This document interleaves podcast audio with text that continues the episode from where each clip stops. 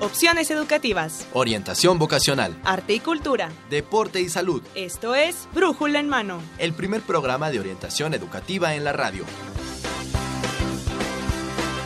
Una producción de la Dirección General de Orientación y Atención Educativa y Radio UNAM. ¡Comenzamos!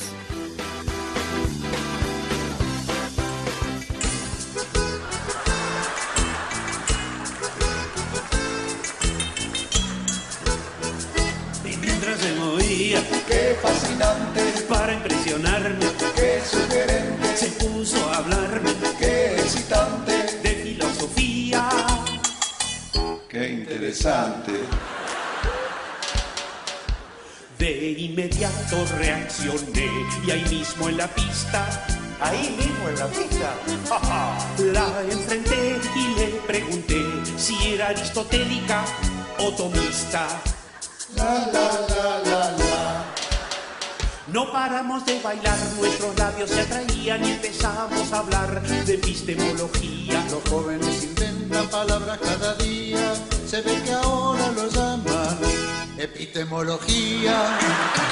Qué bonito, mi amor, qué bonito, mi amor. Hola, ¿qué tal? Buenos días, buenos y alegres días. Así es, Marina, aquí en Brújula en Mano tenemos la cumbia de la epistemología con Les Luthiers. Así es. Y bueno, ya le platicaremos por qué tenemos este tema este día. Y bueno, antes que nada nos presentamos. Yo soy Marina Estrella. Y Mercedes Sanoto, un gusto. Vamos a estar la próxima hora con ustedes. Hoy cinco de junio del dos mil diecisiete vamos a transmitir el programa mil noventa y dos de Brújula en Mano. Y precisamente hoy vamos a tratar eh, el tema de la filosofía en la elección de carrera. ¿Qué te parece? Pues Mercedes. Muy interesante. Vamos a hablar acerca de, de qué es la filosofía, pero también su aplicación en la vida cotidiana, una cuestión muy, muy importante y que quizás eh, pocas veces se analiza, ¿no? Se toma en cuenta. Entonces, bueno, vamos a hablar de estas cuestiones. Así es, y bueno, pues más adelante vamos a, a presentar a nuestra invitada que nos va a hablar sobre, sobre este tema. Y bueno, quédese con nosotros la próxima hora porque, bueno, vamos a tener orientación en corto, vamos a tener este tema que ya anunciamos, la filosofía y la elección de carrera. Además, bueno, vamos a tener nuestra sección, la UNAM, sus carreras y su campo laboral. Y bueno, pues regalos también para usted. Sí. Así es que no se vaya, no se vaya y siga sintonizándonos en, lo, en el ochocientos sesenta A M de Radio Universidad Nacional. Por internet nos escuchamos en doble u doble u doble u punto radio unam punto unam punto m x. Y bueno, tenemos medios de conexión con usted y tenemos nuestro correo. Claro que sí. Tenemos brújula en mano arroba hotmail punto com. También en Facebook, Brújula en Mano, Twitter, arroba Brújula en Mano, y nuestros teléfonos son cincuenta y cinco treinta y seis ochenta y nueve ochenta y nueve y cincuenta y cinco veintiséis cuarenta y tres ochenta y nueve. Así es, y bueno, pues si usted tiene alguna duda, si quiere participar con nosotros, si quiere ganarse un libro, aquí tiene estos teléfonos, cincuenta y cinco treinta y seis ochenta y nueve ochenta y nueve, cincuenta y cinco treinta y seis cuarenta y tres treinta y nueve, y bueno, pues ahí vamos a estar con usted en contacto. Antes que, de empezar este tema, vamos a, a iniciar, como todos los lunes, con nuestra orientación en corto, y para ello está con nosotros Axel. ¿Cómo estás, Axel? Muy bien, muy buenos días. Feliz de estar aquí en la cabina como todos los eh, lunes en la mañana. Así es. Informándoles de las recomendaciones que tenemos, culturales y de todo índole. Así es, académicas también. Exacto. Y bueno, pues vamos a escuchar qué traes. Pues sí, entonces les pedimos a todos nuestros radioescuchas que vayan la, por lápiz y papel porque estas son nuestras recomendaciones.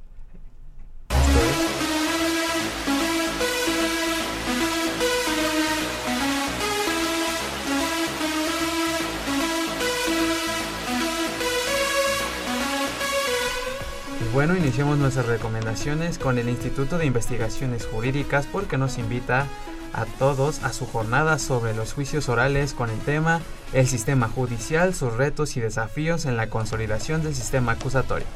Este, esta jornada se llevará a cabo del siete al nueve de junio, así que bueno, pues, presten atención. Y bien, por su parte, el Instituto de Investigaciones Estéticas tendrá su coloquio Coloquio, perdón, Configuraciones Culturales de lo Político. Coloquio del Journal of Latin American Cultural Studies. La cita es el quince y dieciséis de junio, así es que, bueno, si a ustedes les interesan las configuraciones culturales de lo político, ahí va a tener el Instituto de Investigaciones Estéticas este coloquio. Y bueno, hoy, hoy es el último día para tu académico a tu alcance, con destino a Japón, así como si quieres irte a estudiar allá al, al país nuevo, pues no pierdas más el tiempo y, bueno, corre a postular. Y bueno, ya está abierta, abierto el registro de ponencias para el Congreso Internacional de Orientación Educativa dos mil diecisiete. El registro estará abierto hasta el treinta de junio, así es que si a ustedes les interesan estos temas de orientación educativa, bueno, pues puede participar con una ponencia y el registro estará abierto hasta el treinta de junio. Y la Facultad de Estudios Superiores de Zaragoza invita a las pláticas Biología Pesquera e Introducción a la Toxicología. Hoy, hoy inician estas, estos cursos, estas pláticas, y bueno, em- empiezan de, bueno, son de doce y media a una y media de la tarde, respectivamente, en el Foro Cultural del Campus dos. Y bueno, pues si tú eres estudiante y ya hiciste tu servicio social y ahora quieres tener unas prácticas profesionales, la Dirección General de Divulgación de la Ciencia les recuerda que tienen hasta el ocho de junio para inscribirse en su programa de becarios por la Ciencia dos mil diecisiete. Y bueno, llámenos si quieren más información sobre este programa de becarios. Y bueno, la Escuela Nacional de Lenguas, Lingüística y Traducción, la nueva escuela en, la, en, en Ciudad Universitaria, invita a todos los radioescuchas al quinto coloquio sobre diseño e investigaciones de ambientes digitales, el cual se dará del siete al nueve de junio. Y también la Facultad de Economía les recuerda que tiene abierta su convocatoria para el Programa Único de Especialización en Economía. Esto es muy interesante para toda la gente que quiera seguir estudiando. Bueno, aquí hay una oportunidad de estudiar la especialización en Economía y el cierre de preregistro será el siete de junio, así es que todavía hay tiempo y regístrense en la especialización en Economía. Y bueno, se acaba el tiempo para ir a ver la exposición Fiesta de Imágenes, el color de la identidad, que bueno, se está exponiendo en las rejas del Acuario de Chapultepec.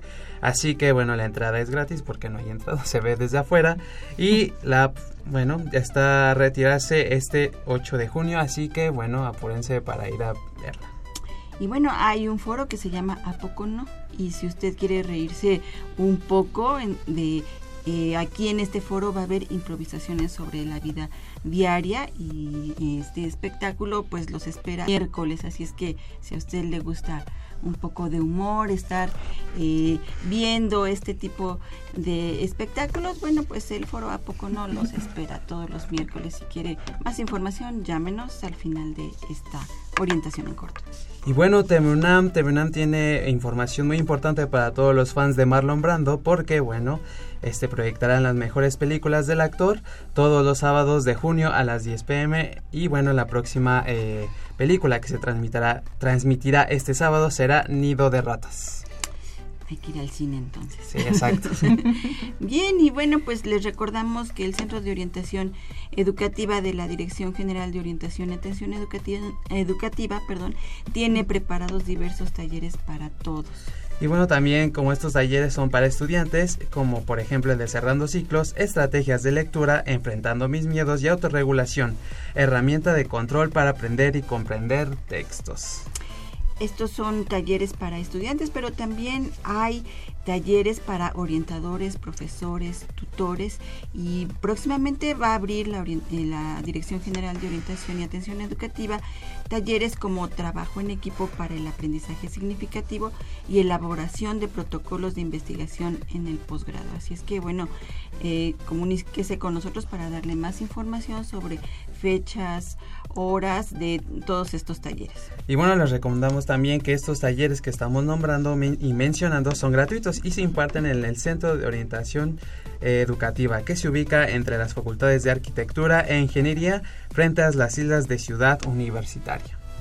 Bueno, pues esto fue el orientación en corto para ustedes y les recordamos nuestros teléfonos por si alguna información, algún taller, alguna este algún espectáculo le haya interesado, comuníquese con nosotros cincuenta y cinco treinta y seis ochenta y nueve ochenta y nueve. Y bueno, este también les recordamos que nos pueden encontrar en Facebook como Brújula en Mano y en Twitter como arroba Brújula en Mano. O si, bueno, si quieren comunicarse con nosotros por medio del correo, pues les, les decimos el correo que es eh, brújula en mano arroba hotmail punto com. Así es, Axel Castillo, esta fue la información de Orientación en Corto. Y bueno, este pues regresamos los micrófonos a Brújula en Mano.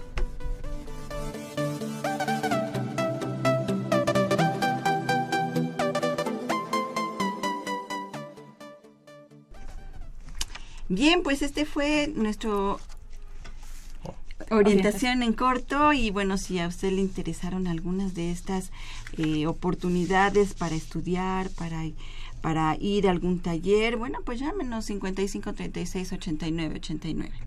Así es, Marina. Mercedes, y bueno, pues vamos a, a iniciar con, con este tema de la filosofía ya. Bailamos un rato hace, eh, con la cumbia de la epistemología. Con la cumbia de la epistemología. Y bueno, pues vamos, para iniciar este, este tema, pues vamos a, a escuchar a nuestros estudiantes del campus universitario que nos dan su opinión acerca de qué es la filosofía para ellos. Muy bien. Soy Janet Robles y Axel Castillo. Nos encontramos aquí en las islas de Ciudad Universitaria para preguntarles a todos los estudiantes universitarios acerca de lo que piensan de la filosofía. Y bueno, acompáñenos. Exacto. ¿Sabes qué es la filosofía? Es eh, la rama que estudia la humanidad, el hombre, el comportamiento. Es una ciencia que... Una rama de la ciencia. Que estudia el pensamiento. Eh, bueno, creo que viene de los términos griegos de filos, que es amor, y sofos, que es conocimiento. Entonces sería como el amor al conocimiento o el estudio acerca de todo lo que conlleva él y sus ramas. ¿Sabes cuáles son los campos de aplicación de la filosofía?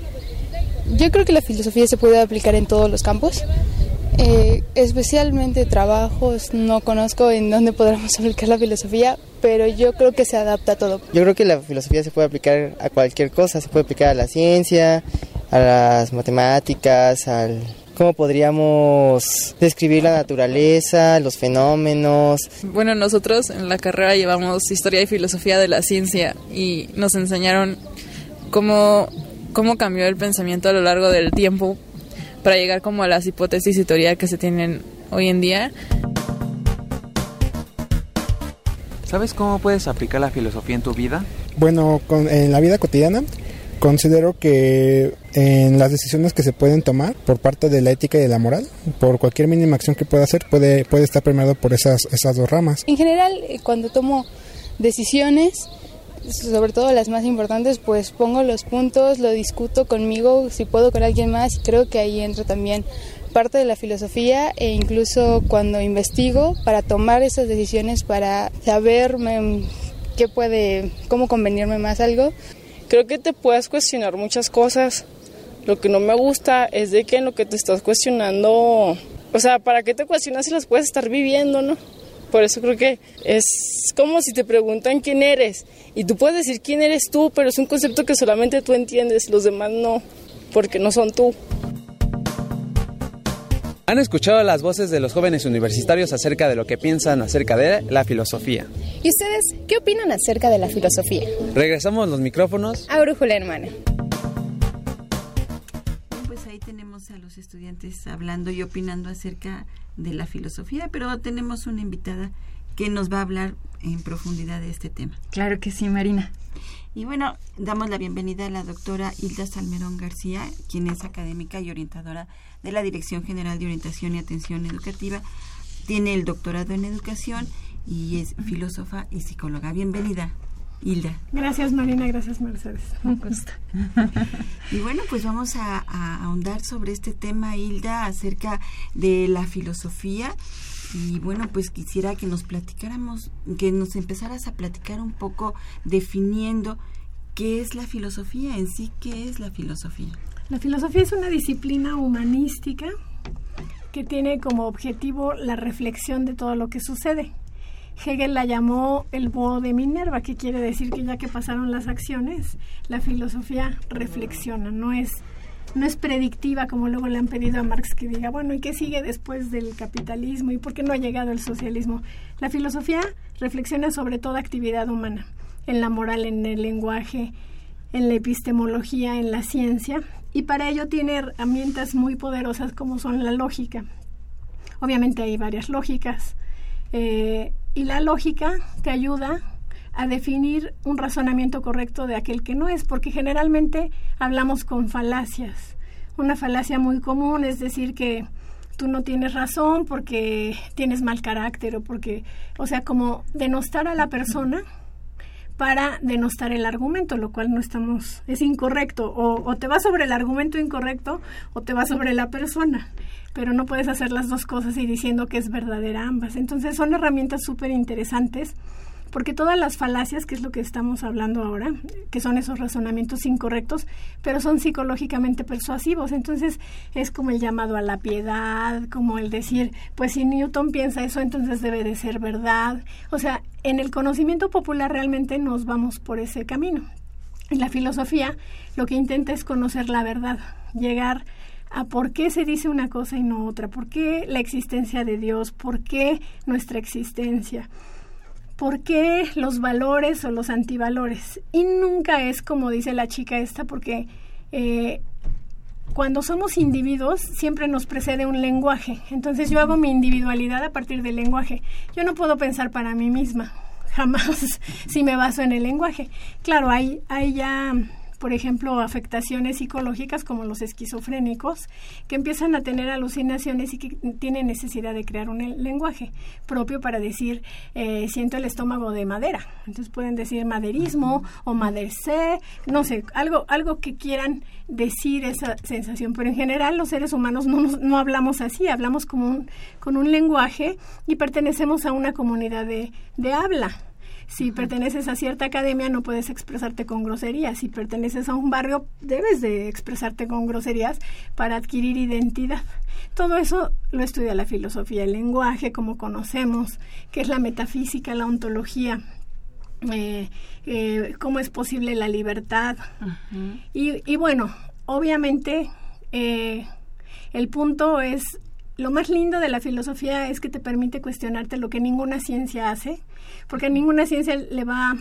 La ciencia tiene que reducirse a cuestiones comprobables, claro, objetivas, y la filosofía tiene que ser un pensamiento recto, coherente, congruente, lógico, uh-huh, para llegar a ese tipo de, de conclusiones. Y aún la ciencia tiene su propia filosofía.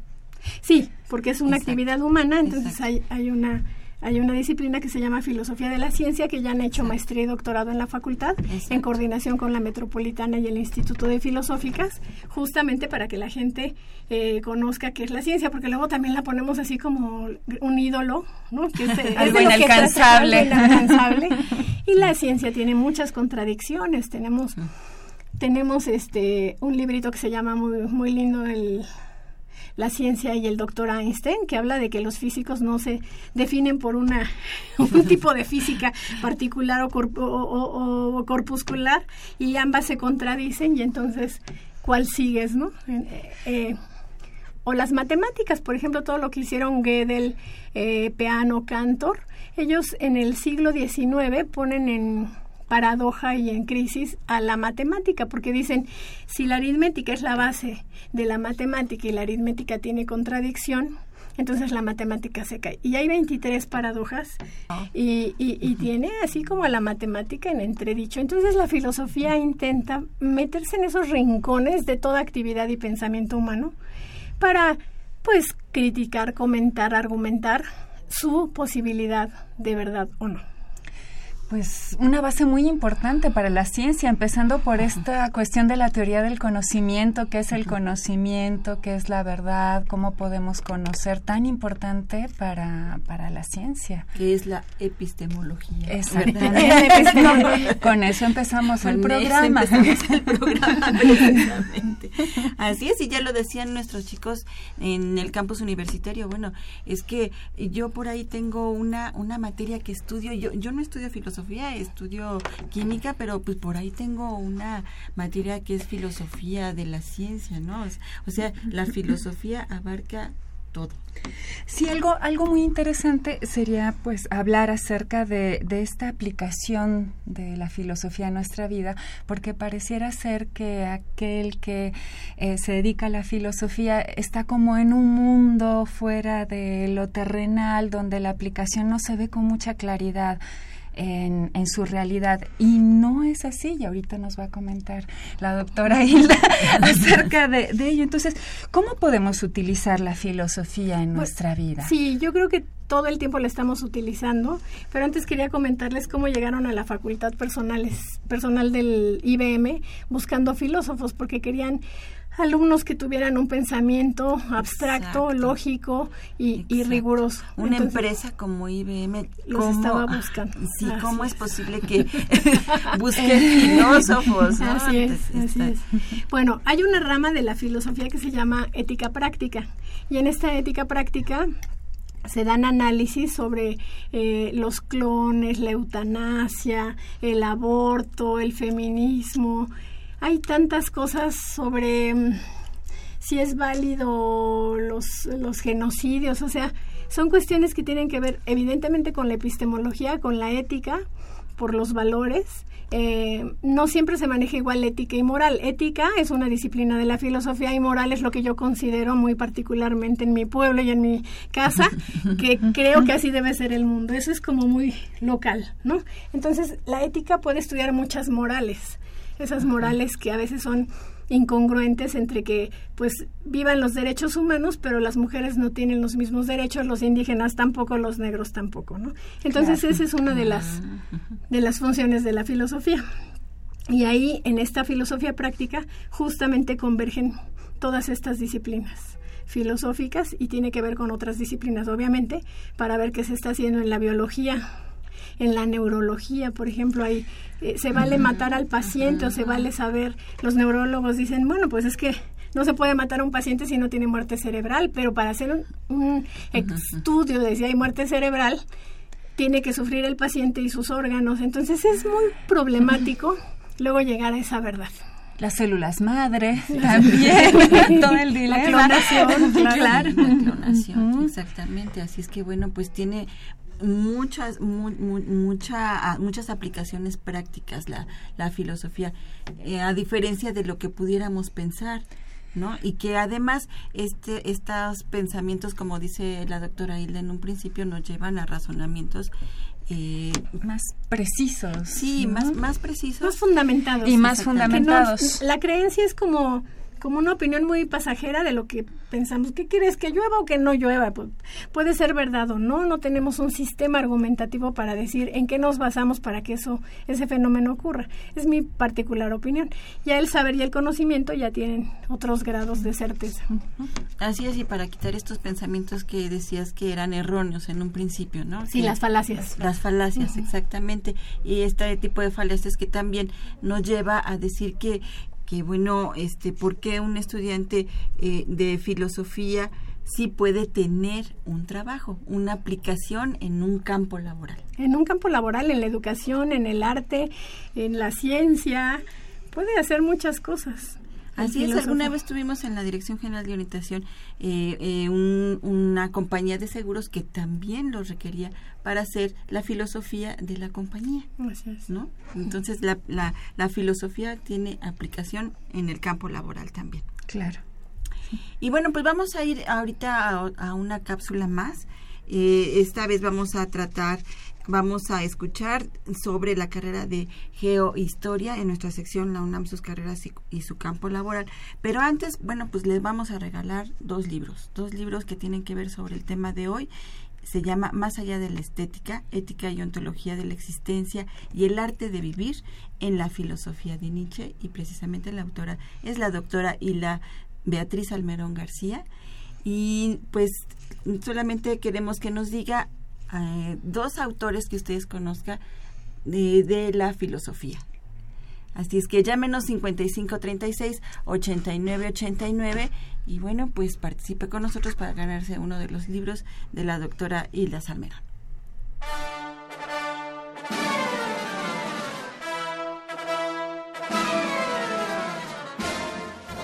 Muy buenos días, público usuario. El día de hoy le venimos a hablar, a platicar de la carrera de Geohistoria. Así es, esta carrera se imparte, se da, se estudia en la ENES Morelia, que es uno de los planteles de la UNAM que se encuentra en el estado de Michoacán. Oiga, oiga, ¿y qué necesito para estudiar eso? Pues mire bien, los candidatos deberán ser egresados de bachillerato de las áreas de las ciencias sociales o de las humanidades y las artes, y deberán tener, además de palomitas y algodón, nociones de ciencias naturales e informática. ¿Y ahí qué hacen? En esta carrera, además de enfrentarse a los tigres de Bengala, interpretarán datos geohistóricos, analizarán imágenes de satélite y atenderán demandas relacionadas con la planificación y el buen uso del territorio. Se deberán tomar en cuenta los gastos que harán en adquisición de libros especializados, así como para el mantenimiento de los instrumentos requeridos en una carrera como esta. También se necesitará destinar tiempo completo a los estudios por el gran esfuerzo y disciplina a los que se verá sometido. Así que ya sabe, querido público, si quiere estudiar la carrera de Geohistoria, esto es algo de lo que necesita. ¿Y qué más trae? Pues sí, mire, ponga atención, vaya por sus palomitas, su cachetado, sus esquites, porque viene la carrera de caballitos de mar y de la... Con duración de cuatro años, Geohistoria es una de las ciento veinte carreras que ofrece la UNAM. Dado que la licenciatura se imparte en la ENES Unidad Morelia, es necesario residir en dicha ciudad. Asimismo, se aplicará un examen diagnóstico a los alumnos de nuevo ingreso para detectar sus conocimientos y habilidades. Cabe destacar que los profesionales formados en esta licenciatura ocuparán espacios laborales en entidades de los tres órdenes de la administración pública y en posiciones ligadas a la planificación internacional. Esto fue la UNAM, sus carreras y su campo laboral. Nosotros somos Janet Robles y Axel Castillo.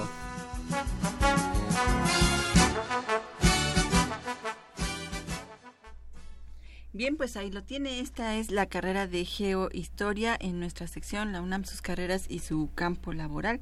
Y bueno, pues mira, eh, Mercedes, tenemos llamadas. Juan Álvarez de Coyoacán eh, nos dice que, bueno, pues orientación en corto le llama la, la atención y, bueno, pues que por ahí hay que mejorar algunas cosas. Muchas gracias, Juan sí, Álvarez. Se agradecen las críticas constructivas. Exacto. Como sí, esta. Claro, claro. Y Salomé Cruz eh, también nos habla de Coyoacán. Ella se interesa por eh, la, los talleres del Centro de Orientación Educativa. Ya lo mencionamos en orientación en corto. Vienen talleres como cerrando ciclos, estrategias de lectura, enfrentando mis miedos, autorregulación, y también vienen eh, eh, talleres, cursos para orientadores de aprendizaje significativo. Muchas gracias. Y bueno, pues ya le dimos la información vía telefónica porque nos llamó al cincuenta y cinco, treinta y seis, ochenta y nueve, ochenta y nueve. León Hernández nos habla de Nesa y, bueno, pues él nos dice que eh, hay varios tipos de lógica, así como lo dice nuestra invitada. Para él solamente hay una sola, pero quisiera que abundáramos un poquito más acerca de cuáles son los tipos de lógica que eh, existen y, bueno, pues ahorita vamos a platicar con la invitada acerca de ello. Antes que nada, quisiera yo recor- recordarles que estamos regalando dos libros y nos puede llamar al cincuenta y cinco, treinta y seis, ochenta y nueve, ochenta y nueve, cincuenta y cinco, treinta y seis, cuarenta y tres, treinta y nueve para que se gane uno de los dos libros que estamos regalando. Y la pregunta es que nos mencione a un filósofo. Ah, exactamente. Sí, sí, sí. Bueno, pues esperamos sus llamadas cincuenta y cinco, treinta y seis, ochenta y nueve, ochenta y nueve. Y bueno, sigamos platicando con la doctora Hilda Salmerón. Claro que sí. Yo creo que es momento de hablar acerca del libro que ella ha publicado, que se intitula Más allá de la estética, ética y ontología de la existencia y el arte de vivir en la filosofía de Nietzsche. Hilda, ¿nos podrías platicar sobre este tema que, que elegiste? ¿Por qué te llamó la atención? Que nos los desglosaras un... Sí. Nietzsche es bueno, complejo. Nietzsche es complejo. Hay al menos dos lógicas fundamentales. Sí. Una es la aristotélica, que uh-huh. dice que uno de sus principios es la no contradicción, y otra es la ética, la lógica hegeliana, que habla de que los contrarios generan una tesis, una síntesis y una antítesis, y así se explica la historia, y es una forma, una herramienta muy importante justo para esta disciplina. Bueno, el libro Se llama así porque lo que los conocedores saben que la primera época, según los eh, especialistas en Nietzsche, es una época estética, entonces por eso más allá de la estética, eh, en su opinión, en su última obra, una de las últimas obras que es Así habló Zaratustra, él ya no es tan metafísico, pero yo creo que como mi hilo conductor era si hay una ética y si hay un discurso de arte de vivir en la filosofía de Nietzsche, que yo lo veo todo el tiempo en todas sus obras, justamente quise como rescatar esta posibilidad de hablar de que en este discurso las pesquisas que yo hice fue intentar eh, responder esas preguntas y pues para eso escribí el libro. Eh, trato de que sea como más accesible porque Nietzsche es un filósofo muy difícil de leer porque era un erudito, sabía este, filología, era su especialidad, se burlaba de todo, es muy irónico, entonces a veces dice la verdad no sirve y a veces dice acudamos a la verdad, entonces dices bueno sí o no, ahí está por ejemplo uno de los usos, ¿no?, de la lógica, claro, que no necesariamente tiene que ser aristotélica. Entonces la finalidad es como hacerlo accesible al público y demostrar la grandeza de un pensamiento tan sólido. Aparte Nietzsche vivió como escribió. Eh, él se aislaba a escribir, él se aislaba al conocimiento, es así como controvertida su vida porque eh, él decía que Dios había muerto con la finalidad de decir, estas éticas no funcionan, hombre, ya Dios se murió, ya no piensen de si los, los eh, ángeles bailan sobre un alfiler, sobre si hay pruebas negativas, como decía Tomás de Aquino, de la existencia de Dios, porque a Dios no se le puede conocer, Dios ha muerto, olvídense, no. Y entonces a partir de esa muerte es como la posibilidad ética de un sujeto de reconstruirse. Pero ¿cómo nos reconstruimos como sujetos si no hay una esencia humana que nos defina, si no hay una naturaleza humana, si no somos los racionales que quisiéramos ser? Somos más bien bastante irracionales, somos amorfos, eh, sí, sí, sí. Practicamos una ideología del rebaño y del esclavo, la menor economía. Y por eso la religión, bueno, pues pega todavía, ¿no? O sea, la, la verdad es que eh, la, la, la religión, esto que decías de que eh, Dios, Dios ha muerto, es eh, digamos que en, en, en la época donde él vio, vivió, bueno, pues era una catástrofe decir esto, ¿no? Sí, sí, era una catástrofe, sí, un, como que la gente se, se molesta, ¿no? Pero la finalidad era esa, como él tiene una misión y es rastrear, por eso se llama genealogía, su genealogía de la moral, rastrear de dónde vienen los valores. Y los valores son arbitrarios, los, los valores los pusieron los arios, los poderosos, los ricos, para decir que alguien le debe algo a alguien. Y este deber es con culpa, con sometimiento, con humillación, y esta deuda es impagable. A los arios, a los que están por arriba, a los nobles, y a Dios, bueno, cuanto más. Entonces se hace una estructura psíquica como muy apretada y arbitraria, en donde el sujeto siempre resulta culpable de todo. Resulta culpable por tener una sexualidad que él no construyó, sino que ya antes de nacer ya la traía, y que constituye un pecado. Re, eh, resulta culpable porque no tiene una voluntad, sino que se deja ir por los placeres, y entonces no es posible este, lograrlo. En los sistemas políticos también resulta culpable porque pues o no votó o no votó por el que debía, o, o sea, todo es culpa de los individuos. Y esta moral de esclavos evidentemente nos tiene con las manos atadas, con una incapacidad de rebelarnos y de decir, hay otros valores, atrevemos, atrevernos a poner otros valores. Y es todo lo que hace Nietzsche. Y para eso recurre a... a una cuestión fundamental que se llama la transvaloración de todos los valores, en donde justamente cuestiona de verdad lo que pensamos que es pasividad, eh, resignación, tolerancia. ¿Es un valor o es una moral del esclavo? Porque el esclavo actúa con poca energía y entonces decimos, pues mejor así que se queden las cosas, ya Dios lo castigará en un más allá, eh, lo harán ver su suerte a un dictador, a una persona, pues genocida, ¿no? Primero tengo que alimentarme, ¿no? Sí. Y después veo lo otro. Entonces esa es como la finalidad de Nietzsche, como ir rastreando de dónde vienen esos valores y atrevernos a ser nosotros mismos. A eso entonces apuntabas cuando comentabas acerca de esta reconstrucción del, del sujeto. De, sí, uh-huh. Lo que pasa es que Nietzsche eh, tiene antes de sí a la modernidad. La modernidad hablaba, se da justo cuando acaba la independencia francesa, cuando el pueblo se rebela, y pareciera que los valores de, de racionalidad eh, nos iban a sacar a, eh, al desarrollo, iban a sacar al mundo adelante, pero ahora hemos visto que esto no es así. Ese proyecto ilustrado de modernidad y decir que los hombres antes de pensar actuamos y cometemos homicidios, cometemos robos, cometemos cosas que nos molestan antes de pensar. Entonces por eso lo llamo yo el pensador pues moderno, eh, eh, posmoderno. Y en el, y en el segundo capítulo lo que hago es este um, hablar con los poetas malditos, trato de generar un diálogo para que Nietzsche hable de ellos. Y esos poetas Bodele. malditos, obviamente, todos ellos son personas que mueren muy jóvenes, que estaban en contra, en contra del statu quo y que cuestionaban esos valores. Freud retoma muchísimo de Nietzsche. Freud copia absolutamente a Nietzsche. Y no lo porque, cita. Y no lo cita. Un plagio en esta época. Eso sí, fue un plagio porque eh, ahí el, el hilo conductor era Lou Andreas Salomé. Claro. Que era una mujer rusa preciosa, guapísima, que no quería casarse y que era inteligentísima. Y todo el mundo quería conversar con ella, ¿no? Porque eh, era así extraordinaria. Y entonces Nietzsche se enamora de ella. Hay una foto muy famosa donde están Nietzsche y Paul Ricoeur y ella eh, está con un látigo encima de ellos, ¿no? Así como simulando eh, que, que son los caballos que van jalando la, la carroza. Entonces, eh, Lou Andreas Salomé tiene mucho contacto con todos los intelectuales, incluido Freud.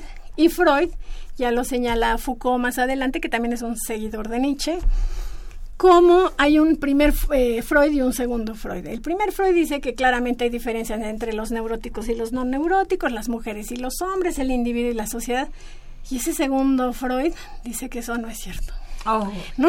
Entonces, ahí ya hay una, una, un punto de vista filosófico, que era lo que hablábamos un poco con esto, que no hay solipsismo y que toda ideología, todo pensamiento está precedido por un lenguaje que... Sí, interesante. Y bueno, pues hay un tema fundamental para reflexionar en este, en este libro, que es la existencia y el amor fati. Y bueno, este, estos conceptos que tú manejas en, en este libro, ¿los podríamos relacionar con eh, temas de orientación? Sí, claro. Por ejemplo, ¿cómo me rehago a mí mismo aún en situaciones así deplorables? Yo quiero recordar este ejemplo de Gandhi cuando estaba en la cárcel, que le preguntaba al carcelero y le decía... que si él creía que era libre, y el carcelero decía, ay señor, por favor, pues, ¿qué se tomó? No, claro que soy libre y usted no es libre. Pero libre quiere decir, que luego hay como mucha confusión, cuando yo tengo la opción de decidir eh, hacia dónde me voy, eso es libertad. Entonces, si estoy preso, aún estando preso, tengo la posibilidad de decidir si me la paso bien o me la paso mal.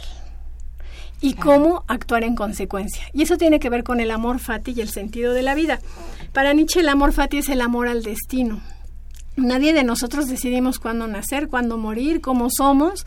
Hay mil cosas que no decidimos y que no necesariamente nos encanta. Pero cuando decimos, bueno, si fuera de otra forma ya no sería yo, cuando caemos en esa... Eh, En, en, ese, en esa como iluminación es cuando podemos empezar a hacer una vida con libertad. Ese es el amor fati, el amor al destino, el amor a lo que soy. No porque me encante que me esclavicen y me golpeen, sino simplemente porque es como partir de las condiciones y qué voy a hacer con ellas. Este es un problema que se hereda de la modernidad y que hay autores que en eso consagraron su obra. En la relación entre necesidad y libertad. Ahí está Marx. Si somos enajenados, entonces ¿cómo salimos y nos desenajenamos? ¿No? Ahí está Baruch Spinoza. Si estamos determinados, puede haber una ética o no puede haberla. Uh-huh. Entonces, ahí este, está el sujeto de la historia, existe el sujeto de la historia, está alguien que pueda oponerse a las condiciones que, que se dan, o no se puede uno oponer y tiene uno que resignarse. Entonces, todas estas éticas son... evidentemente eh, provenientes no de Dios, sino que se llaman éticas heterónomas, autónomas y heterónomas. Uh-huh. Y estas éticas son autónomas porque parten de ti mismo, de lo que tú eres. Y Nietzsche dice, atrévete a verte quién eres y atrévete a ver que a, muchos de los valores y de las cosas que haces lo has hecho pues como esclavo, porque te las dijeron, te las impusieron y tú ni cuenta te diste. Entonces todos tenemos esa posibilidad de reflexionar hasta llegar a lo que él llama el superhombre. El superhombre obviamente nadie lo va a lograr, es un ideal como para ser mejor todo el tiempo, ¿no? Es un referente al cual podemos acceder, que como dice Galeano, la utopía sirve para caminar, ¿no? Claro, es, es una claro. forma en la que nos podemos ir moldeando. Sí, al menos avanzamos. Sí, claro. Entonces es un, interesante. Ay, no, es un filósofo que te inyecta de vida, que te genera amor, Fati, amor por esta vida, y que te da la posibilidad de dejar estas eh, conductas de esclavo y ejercer tu libertad y, y tener una vida como arte. Por eso es que digo yo, por eso el título tan largo que se regresa a la estética y que podemos hacer de nuestra vida una obra de arte. Claro. Ahora, ¿cómo, cómo lo podemos entonces vincular con la elección de carrera? Pues es que yo creo que si te vas... Y, y ese es el capítulo dos de mi libro. Uh-huh. eh, eh, de la, después de la caída de, de Grecia y también de, de Grecia, porque critica a Sócrates, critica a Platón. O sea, él dice, Sócrates decía que para ser bello o bondadoso habría que tener una buena definición de belleza o de bondad. Y Nietzsche se va a burlar de esto. Dice, la biblioteca no te va a sacar del apuro de tus dificultades en la vida, ¿no? Ese conocimiento no necesariamente te saca de ello. Entonces, justo... lo podemos relacionar con esta posibilidad. A veces llegan los chicos muy parcialmente a preguntar cosas. Quiero una carrera fácil. No existe. ¿Qué es fácil? No podemos definir claro. fácil para todo mundo. Así es. Hay gente que se le facilita la matemática, el arte, la música, este, la danza. Pues eso no se puede definir. Los chicos luego quieren una carrera donde ganen dinero. ¿Qué es ganar dinero? Tener lo mínimo para comer o, o poder este ser un magnate. Bueno, pues con una carrera no lo van a lograr, ¿verdad? Ser magnate. Claro. Llegan como a parcializar y a tener una, una visión de formulismos mágicos, y justo creo que es nuestra función como orientadores, como el decir, oye, pero somos totalidades y somos espiritualidad, sexualidad, físico, sentido de vida, y eso no está nada más conformado por el dinero. Ni siquiera dice Nietzsche la felicidad. Así, si buscamos la felicidad nos vamos a decepcionar, porque este mundo es injusto, es cruel, y este y, y dice una palabra muy fuerte, ¿no? Eh, pero pero podemos hacer como que es un jardín. Entonces siempre tenemos como esa opción. ¿Qué hacemos con esta existencia? Y él parte de, de estos dramaturgos griegos. Eh, uno de ellos es Sísifo, que, que está ah, en la portada. El de la piedra. El de la piedra. Sí, el de la muy piedra, interesante. Castigado por los dioses. Porque sí. obviamente eh, los, los seres humanos han sido castigados cuando quieren salir de ahí. Y una de las obras de Sísifo dice, haber nacido ha sido un error. Lo bueno es que nos vamos a morir. Entonces, si nos quedamos ahí, el maestro de Nietzsche, Schopenhauer, se queda en un pesimismo, ¿no?, terrible, que supera a Nietzsche y que habla de la voluntad de poder. O sea, esa voluntad que va, una vez que hago mi genealogía de la moral y de mis valores, me va a dar sustento como individuo, voy a apropiarme de lo que es mío, pero eso es muy difícil porque nos da miedo la crítica, el rechazo, el que dirán, el si voy bien o, men, o no. Necesitamos esa aprobación. Y Nietzsche dice que ese es vivir como esclavo, el, el ser, eh, el tener miedo a las críticas o el creerse los halagos nos atrapan, ¿no? Entonces, sí, sí, es como sí. una parte muy importante del quehacer educativo y sobre todo en la orientación vocacional, como darle esta, estas diversas versiones de humanidad, de, de hombre-mujer, para que nuestros alumnos reflexionen, porque a veces van por la vida como, como lo que les dicen los papás, que luego tampoco tienen la menor idea, ¿no? Sí, desde cuestionarse por qué quiero elegir una carrera, Exacto. por qué quiero estudiar una carrera, uh-huh. Uh-huh. qué significa para mí también. Exacto. Sí, luego dicen, ¿por qué quiero ser alguien en la vida? O sea, que tu papá ya es alguien en la vida, sí, y tiene carrera, no. Entonces, ¿por qué dices eso? O sea, cuando nos ponemos a reflexionar, este, creo que sacamos mucha ventaja de por dónde vamos.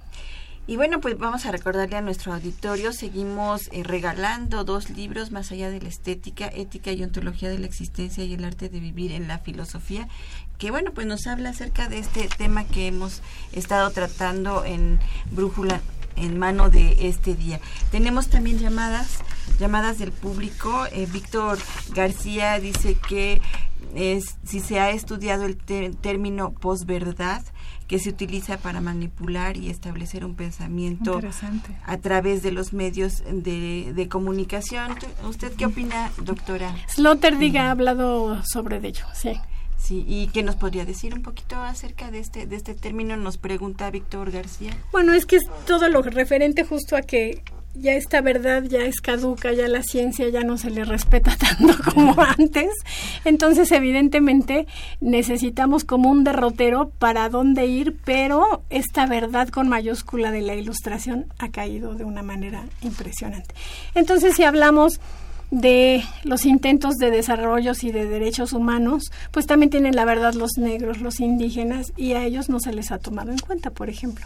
Entonces es una forma como de dar esta posibilidad de la ética multi y pluricultural, como de dar cabida a estos grupos min- minoritarios, como las mujeres, por ejemplo. Claro. Bueno, también nos llama Juan Salazar, le gusta el tema, nos dice sus dos autores eh, filosóficos. Y bueno, también este Elizabeth Solórzano dice que le agradó la cumbia de la epistemología, que por favor al final del programa si nos las pudieran repetir, porque está muy muy muy animosa y además muy muy interesante. Bueno, también nos llama Isabel Valente, eh, Javier Guerra, eh, también Lourdes Muñoz, nos habla también María Eugenia Abril, y bueno, todos ellos nos nos dan los filósofos, quieren participar por por los el libro. Eh, también Emilio Avilés también este nos le dice que le gusta el tema de la filosofía. Un abrazo a, a Marina Saúl, ay, y Miguel también, muchas gracias. Y bueno, que viva la universidad, eso es lo que también a él a él le gusta. Y bueno, también nos llama eh, Francisco Ochoa. Él nos dice que si pudiéramos repetir nuevamente el nombre de la invitada, así es, es la doctora Hilda Salmerón García. Ella la encuentra en la Dirección General de Orientación y Atención Educativa. Y en la Facultad de Filosofía y Letras. Y en la Facultad de Filosofía y Letras, por supuesto. Este, ¿le interesa su, conseguir su libro? ¿En dónde más se puede conseguir? Conmigo. Ajá. Exacto. Al cincuenta y cinco cincuenta noventa y nueve diez o en Amazon. Muy bien. Le sale bueno, más barato en Amazon de Estados Unidos que en la Amazon mexicana. Sí. Bueno, que repitamos el nombre del libro, se llama Más allá de la estética, ética y ontología de la existencia y el arte de vivir en la filosofía de Nietzsche. Y bueno, pues eh, hablando de esto del arte de vivir, eh, tú manejas este este concepto del arte de vivir, y en orientación se maneja el término de proyecto de vida. ¿Tienen algo que ver estos dos términos? ¿O qué nos diría Nietzsche, eh, hablando de Nietzsche, acerca del proyecto de vida? Bueno, creo que el proyecto de vida, como lo manejamos en orientación, es más derivado hacia una carrera, que el, el chico llegue a elegirla. Y bueno, para la edad está bien, pero también creo que deberíamos de fundamentar más esto de, de el sentido de vida, para que les ayude en momentos de crisis y de desolación que toda carrera y que toda vida conlleva, porque muchos chicos creen que al elegir una buena carrera quiere decir que nunca van a tener un solo obstáculo ni fracaso, lo cual es falso. Entonces siguen decepcionados y quizá eh, nos falte ahondar en este sentido en la existencia y tomar algunas herramientas metodológicas. Por eso lo traje como propuesta, porque pues eh, a mí me gusta la orientación educativa, de eso he vivido y creo que sería una parte muy importante. Así es, en esta en esta parte del proyecto, en el proyecto de vida. Y bueno, pues eh, también no sé si nos pudieras hablar un poco acerca de eh, qué nos diría Nietzsche en la elección de carrera. Nietzsche, pues que te atrevas a ser quien eres, y tiene unas metáforas muy bonitas en su última obra que se llama Así habló Zaratustra. Hace una analogía con la Biblia, que es un libro sagrado, que, que nadie tiene que discutir, no, pues él se mofa de la Biblia. Eh, hay un pasaje muy importante donde habla de el, la adoración al burro, el burro hace ya, ya, ya, en alemán ya es sí, y entonces está el Papa jubilado. Imagínate los personajes que pone el Papa jubilado, porque obviamente Dios ha muerto, el jubilado, el Papa ya no tiene trabajo, el viajero y su sombra. Pone algunos eh, personajes que forman parte de nosotros, y si se fijan, esto tiene que ver luego con Jung, con los arquetipos, con esas partes uh-huh. universales que forman parte del individuo. Bueno, entonces ahí habla, aparte de burlarse y de decir... Este, pues más vale adorar a un burro y tener siempre algo que adorar que no adorar nada. Y sí es cierto, así somos los seres humanos, siempre tenemos uh-huh. esa necesidad esa imperiosa necesidad, de que alguien necesidad. Nos diga que si vamos en el camino correcto en la fe. Creo que ahí se acepta, se adapta más este término de posverdad, ¿no? de, sí. que, de que es muy relativo a aquello a lo que podamos acudir para validar nuestra existencia. Entonces dice que hay unos caminos de todo ser humano, que es como el camello, que carga todo sin decir nada, luego se hace león y es un poco más bravo, hasta llegar al niño que cuestiona todo, y por qué, y cómo, y por qué se llama así, y por qué es así, y que en ese estado deberíamos de quedarnos para que esos valores morales no los adaptemos así nada más pasiva y esclavamente, sino lo, lo hagamos de una manera más activa para atrevernos a ser quienes somos. Y quiénes somos, esa es como la dificultad, porque a veces tiene que ver con lo que no le gusta a nuestros padres. Jung lo, lo llamará después la, la primera traición. Para ser tú mismo necesitas traicionar esos afectos y dejar de ser el niño bueno que mamá y papá quieren para convertirte en lo que tú deseas ser. O Lacan le llamará atrévete a decir o a nombrar tu deseo. Eso es lo que dice Nietzsche muchísimos años antes. Sí, entonces pero... también como la filosofía es el fundamento de cualquier actividad humana, ¿no? Creo que con este gran pensador que da así. Sí, por aquí algunos papás dicen, ¿por qué? ¿Qué está pasando? No, bueno, pero los jóvenes. Nos aporta herramientas sí. para, para cuestionar algunas cosas que parecen inamovibles, claro, ¿no? Poderse preguntar, analizarlo, ¿no? Este, dividir en sus partes y reflexionar sobre lo que implica todo ello, y me parece muy importante, especialmente aplicado a la elección de carrera, ¿no? Porque ahí tenemos mucho las expectativas familiares, ¿no? De los amigos, etcétera, y bueno, vale la pena cuestionar esos aspectos, ¿no? Para tomar una decisión propia.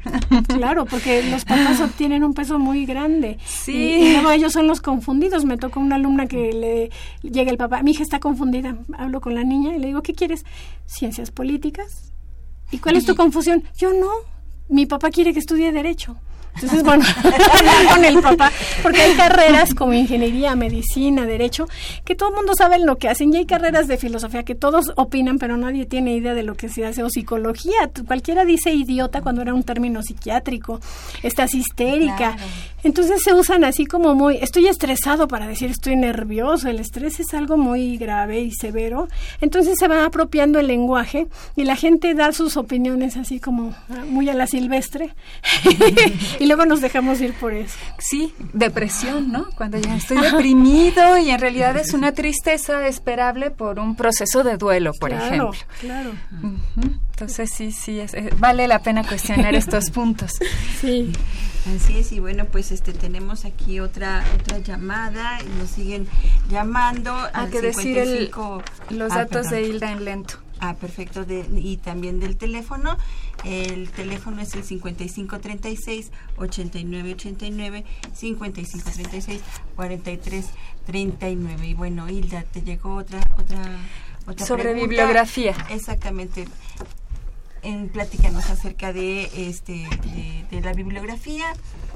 Y, ah, a ver, a ver, bueno, el, el teléfono me encuentran en, en internet, si ponen Hilda Salmerón, ahí viene teléfono, correo y todo, Hilda Salmerón.